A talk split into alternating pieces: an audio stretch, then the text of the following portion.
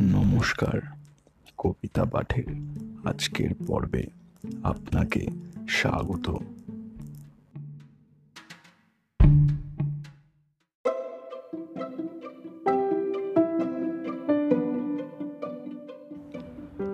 আজকে আমার নিবেদন কবি সুকুমার রায়ের কবিতা, সাগর চেথায়। কবিতা পাঠে আমি সাহেব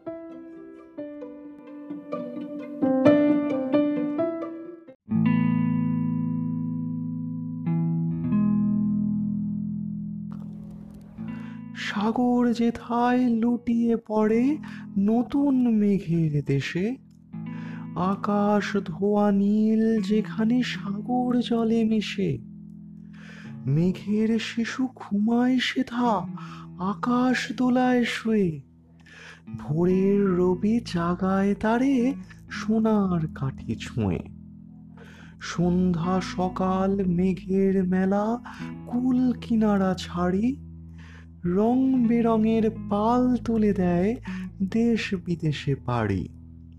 মাথায় জটা, মেঘের ঘটা, আকাশ বেয়ে ওঠে।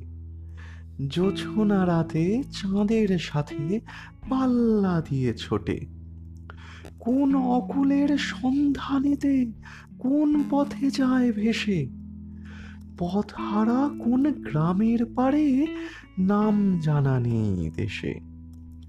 ঘূর্ণি পথের ঘোরের নেশা দিক বিদিকে লাগে। আগল ভাঙা পাগল হাওয়া বাদল রাতে জাগে। ঝড়ের মুখে স্বপন টুটে, আধার আসে ঘিরে। মেঘের প্রাণে চমক হানে আকাশ চিরে চিরে। বুকের মাঝে শঙ্খ বাজে দুন্ধুবি দেয় সাড়া। মেঘের মরণ ঘনিয়ে নামে মত্ত বাদল ধারা।